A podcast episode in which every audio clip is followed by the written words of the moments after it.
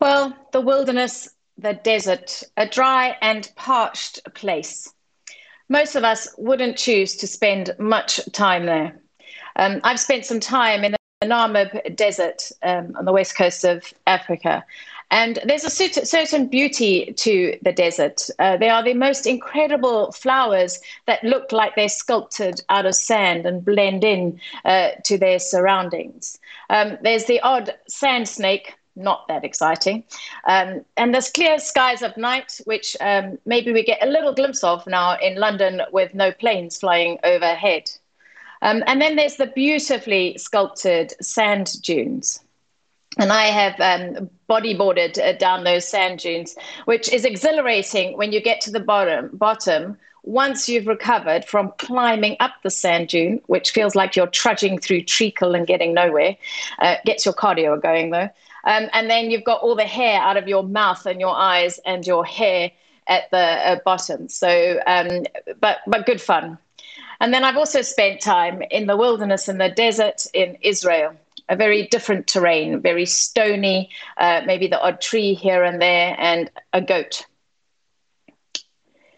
And there is also then the wilderness of our spiritual lives the place where we are struggling, where life is painful, we feel broken, there's uncertainties and difficulties, we don't know how we're going to get through. And it sometimes feel at the times we most need God, He's just not there. And we find ourselves in that dry and desolate place in our faith. The Lord is absent. We don't think He'll ever hear our prayers. We get nothing from reading the scriptures or our quiet times. We find it difficult to pray.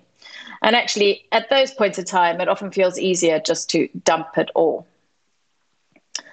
And yet, these are the times as we persevere, we find that our faith is strengthened, our relationship with Jesus is deepened, and our dependence becomes greater. And once we know uh, what it's like to have our dependence of God, we find it's much easier. Not that very often when we get out of the hard times. But that's the place where he can call us into a new direction. It's the place where he shapes us and forms us and molds us and directs us. We think about Moses um, as he was walking and he walked 11 miles further that day.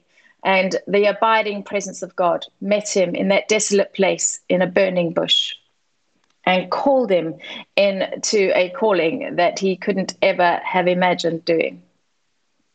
Jesus led by the Holy Spirit into the desert place to be tempted, a crucial part of his calling that set him on the path for his ministry and ultimately to the cross to be our Savior. Good things happen in the desert, even though it doesn't feel like it at the time. I love to read about the desert fathers and mothers. Uh, there's such wisdom in, what they come out with. And I'm, I'm, really quite envious of their wisdom sometimes and less envious of what they have to do to get through, to gain the uh, wisdom. But basically, they choose to remove themselves from everyday life, take themselves off into the desert with basically nothing, live in a cave. And there, in a place where everything is stripped away, all the distractions of life, all the things that they want, uh, material things, um, there they start to develop in prayer, in a deeper understanding of God. He reveals himself in amazing ways in their life. And they start to develop the fruits of the Spirit, the gifts of the Spirit, and really, really live out the faith and it's in that dependency and wisdom that they share with us, and they give us so much more. Over the years, I've come to appreciate, uh, definitely not enjoy, but appreciate the times in the wilderness. It becomes for me another building block for the next time life is tough. And it does get tough again, unfortunately. And whilst those times may not be easier, in some ways, ways they might be more difficult because the circumstances might be worse. But for me, each building block builds up a sure and certain hope that He will get me through. And there's nothing so sweet as coming out of that desert place, knowing His presence and was there knowing that He held me through those times and that He didn't forsake me. So much of our faith, and in fact, life, can be built on experience and how we feel. And when we don't feel God is there, when we don't feel happy, or when the normal things aren't happening that tell us that God is there, we're kind of lost. And we find it difficult to trust and have hope. I was on a call with Bishop Sarah this week, and she pointed out hope is not optimism. I think we feel sometimes we have to be optimistic, and yes, we've got hope and we've got to be positive. Hope is something deeper than that. It's trusting for something better when there's no evidence there that it could be like that. Trusting God is true to his promise that he is who he says he is, that he is who he has been all the ages, even when life doesn't appear to look like it. When I was in Israel, um, on an hour in the wilderness on our own with God. And if you ask me about the highlight of that trip, among so many amazing things that I could relay, I will say it was that time with the Lord in the desert. I was in a painful place. I'd lost my dad the week before. I'd flown to South Africa, had the funeral, got on a plane, connected to Israel. I was exhausted. Um, I was broken. I was lost.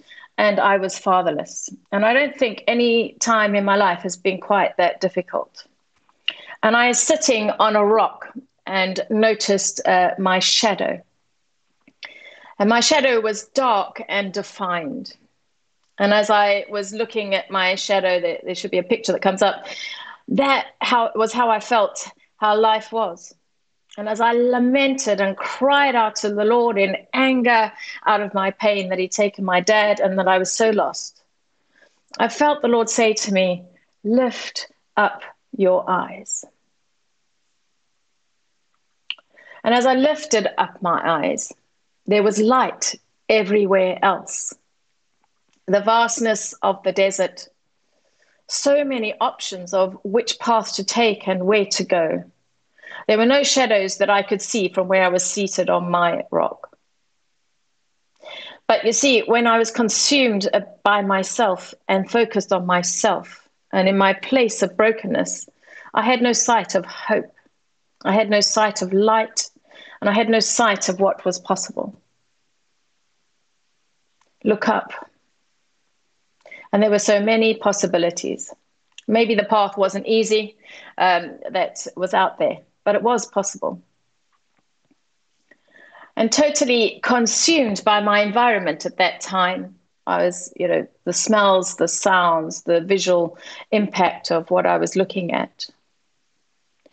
I felt the presence of the Lord and I heard, like a bubbling brook, the flow of water, an oasis in the desert. And as I looked around, um, behind me, there was a modern oasis. You see, even in the desert, you never miss the opportunity for a sale. But that wasn't a sound because he was fast asleep. Um, and I continued uh, to look across the horizon. And as I perused the horizon, there, hidden in the side of the hill, as part of the stony terrain, there was a monastery.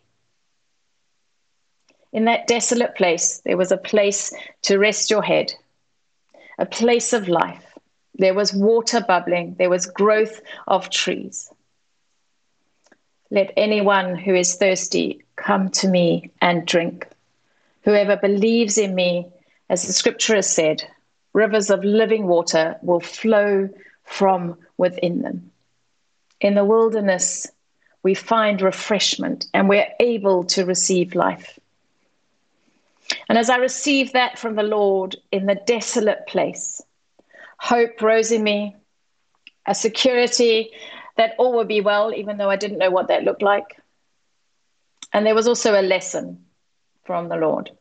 If I focus only on my circumstances, then I get dragged into the shadows and the darkness.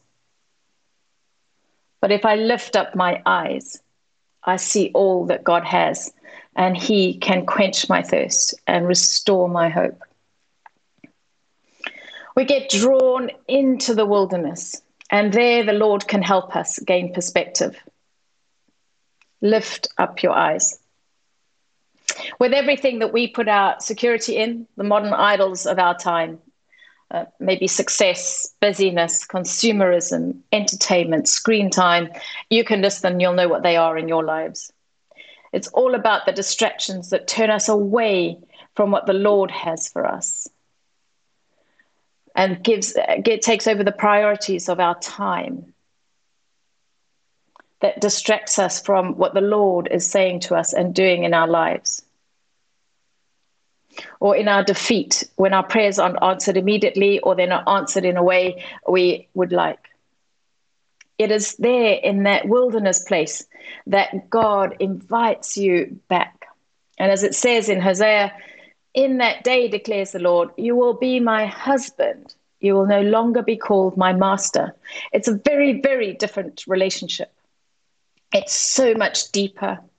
It's back to our first love for Jesus. It's back to a place where he can protect us, where he can comfort us, affirm us, where we can know who we are in him, and also where he can teach us and direct us and show us more of who he is. It's the place where He whispers love into our ears. The place where we find strength to persevere and overcome because we depend on Him. So, as you lift your eyes, declare those things that the Lord says are true. The Bible is full of them. Wherever you open it, um, just declare what God says is true. Don't be fed the lies by the enemy. And even when you feel nothing, faith is not a feeling, it's an action. So when you feel nothing, declare his goodness. Declare that he loves you. Declare that he has a plan and purpose for your life. Keep praying if you even if you feel no one's listening. Play worship music. Keep coming to church. And like climbing the sand dune that feels like you're trudging through treacle and not getting anywhere, you just do what you know to do. You put one foot in front of the other and you keep going. And God will bring you out of the wilderness in a sweeter and more beautiful place, deepened in his love and in your faith. I'm going to end with a passage in Hosea, but I'm going to change the words slightly and pray it over each of you. Therefore, I am now going to allure you, fascinate you, and tempt you with my love. I'm going to lead you into the wilderness and speak to you tenderly. And there in that place, I will give back to you beautiful things. And I will make the valley of heartbreak, the pain, and the struggle a door of hope. There, you will respond as you did in the days of your youth, in that freedom, in that impulsiveness, in that delight. In that time, I set you free. And in that day, he declares to you, you will be called my husband the husband of the bridegroom who is Christ. And you'll know me on a deeper level and relate to me out of love and not obedience. Amen.